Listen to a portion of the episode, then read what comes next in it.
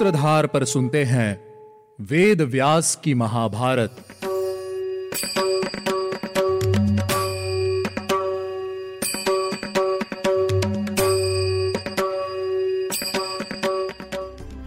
Hello listeners welcome back to Ved Vyas की महाभारत आज हम शुरुआत करेंगे हमारे सीज़न सिक्स की इस सीज़न में भी मैं आपकी सूत्रधार मान्या शर्मा सुनाऊँगी आपको गीता प्रेस गोरखपुर द्वारा प्रकाशित महाभारत कथा। लेकिन उससे पहले मैं आपको थैंक्स बोलना चाहती हूँ। हमारे हर एक सीज़न को ढेर सारा प्यार और सपोर्ट देने के लिए। So thanks a lot to each and every listener तो चलिए शुरुआत करते हैं हमारे पहले एपिसोड की। सीज़न फाइव के लास्ट एपिसोड में राजा युधिष्ठिर अपनी धन, संपत्ति के साथ अपने भाइयों सहित खुद को हारने के बाद द्रौपदी को भी हार गए थे। द्युत में द्रौपदी को जीतने के बाद दुर्योधन ने एक दास द्वारा उसे राजसभा में आने का आदेश दिया, जिसके पश्चात द्रौपदी ने दास को राजा युधिष्ठिर और सभी सभासदों से एक प्रश्न पूछने के लिए कहा। द्रौपदी ने कहा सूत पुत्र तुम सभा में उन जुआरी महाराज के पास जाओ और जाकर उनसे यह पूछो कि राजा अपने आप को पहले हारे थे या मुझे? यह जानकर आओ और तब मुझे ले चलो। राजा करना क्या चाहते हैं? यह जानकर ही मैं उस सभा में चलूँगी। अब मैं आपको ले चलती हूँ हस्तनापुर की उस सभा में। दास ने सभा में जाकर राजाओं के बीच में बैठे हुए युधिष्ठिर से द्रौपदी का प्रश्न पूछते हुए कहा, द्रौपदी आपसे पूछना चाहती है कि किस किस वस्तु के स्वामी रहते हुए आप मुझे हारे हैं? आप पहले अपने आप को हारे या मुझे? उस समय युधिष्ठिर अचेत और निष्प्राण से होते जा रहे थे। उन्होंने कोई भी उत्तर नहीं दिया। तब दुर्योधन बोला, सूत पुत्र, जाकर कह दो द्रौपदी से।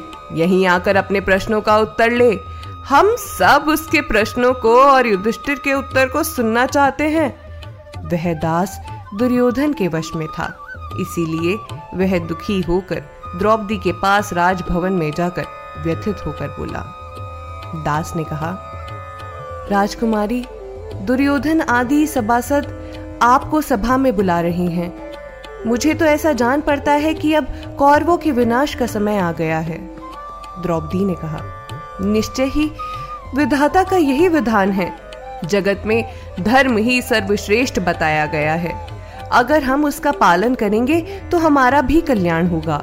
मेरे इस धर्म का उल्लंघन ना हो, इसीलिए तुम सभा में उपस्थित कुरुवंशियों के पास जाकर मेरी यह बात पूछो। इस समय मुझे क्या करना चाहिए? वे धर्मात्मा नितिज्ञ और श्रेष्ठ महापुरुष मुझे जैसी आज्ञा देंगे, मैं निश्चय ही वैसा ही करूँगी। द्रौपदी का यह कथन सुनकर वह दास दोबारा सभा में गया और जाकर उसने द्रौपदी के प्रश्न को दोहराया। लेकिन उस समय दुर्योधन के उस दुराग्रह को जानकर सभी सभासद नीचे मुँह किए बैठे रहे। कोई भी कुछ भी नहीं बोला। दुर्योधन क्या करना चाहता था? यह सुनकर युधिष्ठिर ने द्रौपदी के पास एक ऐसा दूत भेजा, जिसे वह पहचानती थी, और उसी के द्वारा यह संदेश कहलाया। पांचाल कुमारी, मैं जानता हूँ तुम रजस्वला हो, और एक ही वस्त्र धारण करके रह रही हो। रजस्वला अर्थात मासिक धर्म में हो। तो भी उसी दशा में रोती हुई सभा में आ जाओ। तुम्हें इस दशा में देखकर सभी सभासद दुर्योधन की निंदा करेंगे। वह दूत शीघ्र ही द्रौपदी के पास गया और धर्मराज का मत उसे बता दिया। इधर पांडवों को दीन और दुखी देखकर दुर्योधन ने दोबारा दूत से कहा, जाओ, द्रौपदी को ले आओ। उसके सामने ही धर्मात्मा कौरव उसके प्रश्नों का उत्तर देंगे। द्रौपदी के क्रोध से डरते हुए, अपने मान सम्मान की परवाह ना करते हुए दास ने सभासदों से पूछा, मैं द्रौपदी को क्या उत्तर दूँ? दुर्योधन बोला, दुशासन, मेरा यह सेवक बहुत मूर्ख है। इसे भीम का डर लगा हुआ है। तुम स्वयं जाकर द्रौपदी को यहाँ पकड़ लाओ। हमारे शत्रु हमारे वश में हैं। ये तुम्हारा क्या कर लेंगे? भाई का यह आदेश सुनकर राजकुमार दुशासन उठ खड़ा हुआ और लाल आँखें किए वहाँ से चल दिया।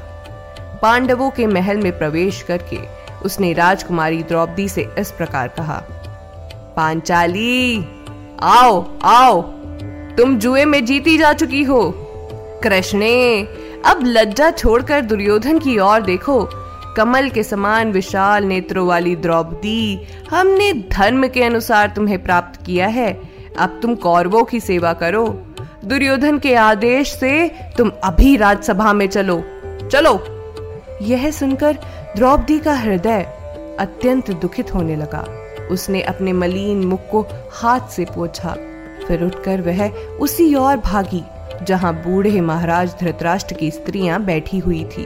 तब दुशासन भी रोष से गरजता हुआ, बड़े वेग से उसके पीछे दौड़ा।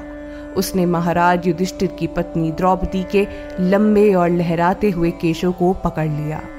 जो केश राजसूय महायज्ञ के मंत्रपूत से सींचे गए थे, उन्हीं को दुशासन ने बलपूर्वक पकड़ लिया। दुशासन द्रौपदी को अनाथ की भांति घसीटता हुआ सभा के समीप ले आया और जैसे वायु केले के वृक्ष को झंझोर कर झुका देती है, उसी प्रकार वह द्रौपदी को बलपूर्वक खींचने लगा। दुशासन के खींचने से द्रौपदी का शरीर झुक गया।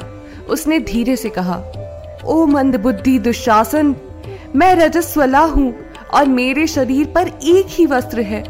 इस दशा में मुझे सभा में ले जाना अनुचित है। यह सुनकर दुशासन उसके काले काले केशों को और ज़ोर से पकड़कर कुछ कहने लगा। इधर यज्ञसेन कुमारी द्रौपदी अपनी रक्षा के लिए भगवान श्री कृष्ण को पुकारने लगी। दुशासन बोला, द्रौपदी, तू रजस्वला, एक वस्त्रा या नंगी ही क्यों ना हो? हमने तुझे जुए में जीता है। अब तू हमारी दासी हो चुकी है। इसीलिए अब तुझे हमारी इच्छा के अनुसार दासियों की तरह रहना पड़ेगा। उस समय द्रौपदी के केश बिखर गए थे। दुशासन के झंझोड़ने से उसका आधा वस्त्र भी खिसक कर गिर गया था। वह लाज में गड़ी जाती थी। और भीतर ही भीतर क्रोध से दग्ध होती जा रही थी। उसी दशा में वह धीरे से इस प्रकार बोली, अरे दुष्ट, उस सभा में मेरे पिता के समान सभी गुरुजन बैठे हैं। मैं उनके सामने इस दशा में कैसे जा सकती हूँ? मैं इस अवस्था में उनके सामने नहीं जाना चाहती। इस प्रकार मुझे खींचकर, मुझे वस्त्रहीन करके उस सभा में मत ले जा। यह पाप है। यहाँ कोई भी मनुष्य तेरे कुकर्म की निंदा नहीं कर रहा है। निश्चय ही ये सभी लोग तेरे मत में हैं। धिक्कार है। भरतवंश के नरेशों का धर्म निश्चय ही नष्ट हो गया है और इनका सदाचार भी लुप्त हो गया है। प्रतीत हो रहा है कि द्रोणाचार्य, पितामह भीष्म, महात्मा विदुर और राजा धृतराष्ट्र में अब कोई शक्ति नहीं रह गई है। तभी तो ये सब दुर्योधन के साथ इस अधर्म को चुपचाप देख रहे हैं। इस सभा में बैठे हुए सभी सभासदों से मैं यह प्रश्न पूछती हूँ कि क्या मैं धर्म के अनुसार जीती गई हूँ या नहीं? इस प्रकार करुण विलाप करती हुई द्रौपदी ने क्रोध से भरे हुए अपने पतियों की ओर तिरछी दृष्टि से देखा। द्रौपदी की वह दशा देखकर पांडवों के अंग अंग में क्रोध की अग्नि व्याप्त हो रही थी।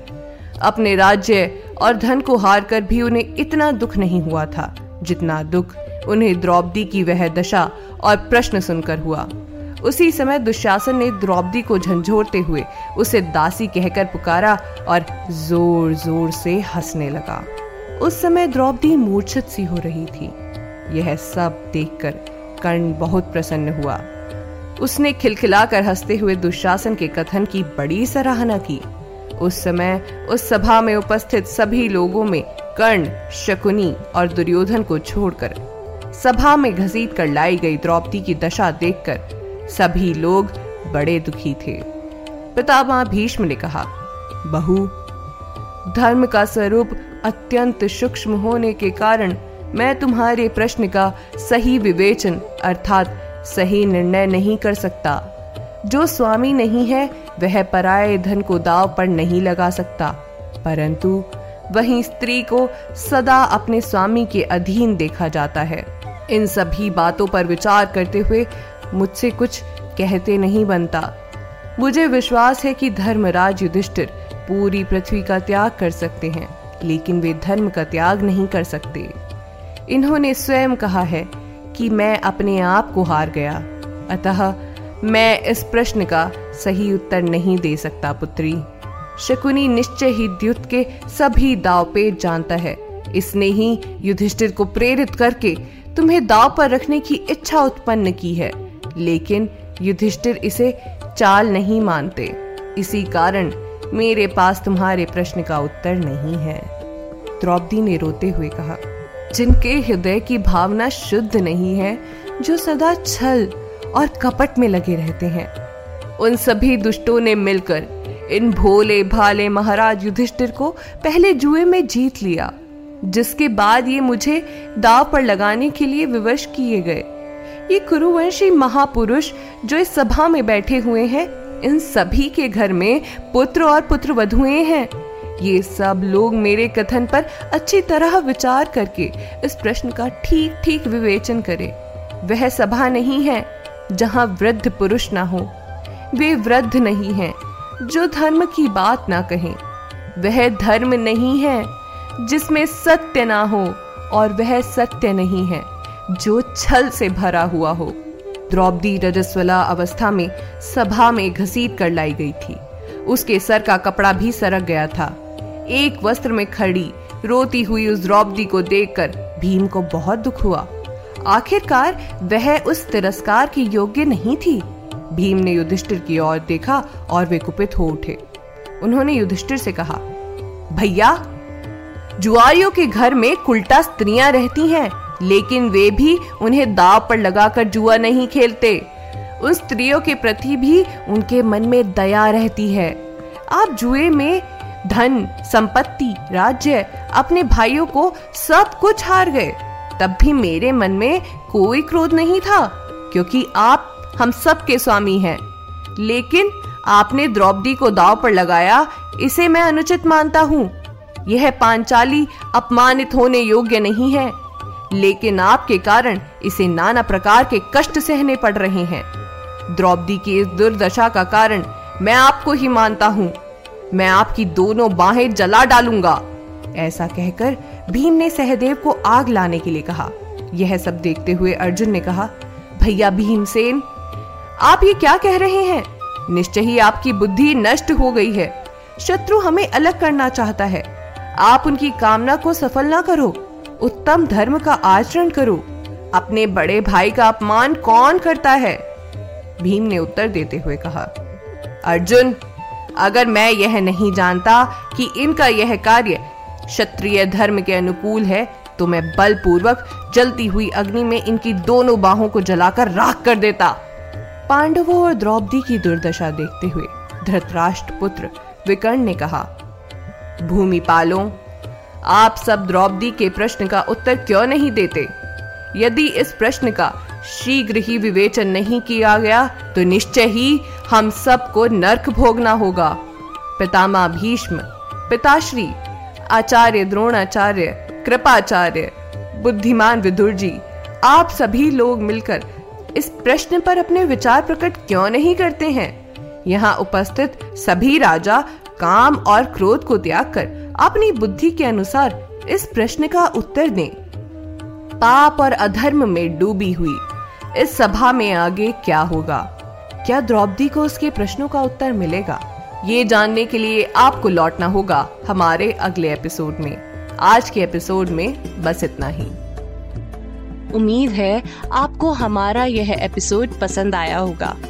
अगर आप इस एपिसोड से रिलेटेड कोई भी सवाल पूछना चाहते हैं तो हमारे social media platform Twitter, Facebook, Instagram पर हमसे संपर्क कर सकते हैं। हमारा सोशल मीडिया हैंडल है माई सूत्रधार। साथ ही साथ, ऐसी ही अनेक रोचक पौराणिक कथाओं के वीडियो देखने के लिए आप डाउनलोड कर सकते हैं हमारी सूत्रधार ऐप। हमारी ऐप एंड्रॉइड और आईओएस दोनों यूज़र्स के लिए उपलब्ध है। यहाँ आपको हर एक कहानी, सुंदर चित्रण और सटीक फैक्ट्स के साथ मिलेगी। इसके अलावा आप श्री राम कथा मिनी टेल्स पॉडकास्ट हिंदी और इंग्लिश नल दमयंती प्रेम कथा, हिंदी इंग्लिश तथा ऐसी ही अनेक कहानियाँ अपने मन पसंद ऑडियो प्लेटफॉर्म पर सुन सकते हैं। लिंक आपको डिस्क्रिप्शन में मिल जाएगा। मैं आपकी सूत्रधार मान्या शर्मा, मिलूँगी आपसे अगले एपिसोड में। याद रखिएगा, हम हर सोमवार और शुक्रवार आपसे मिलते रहेंगे।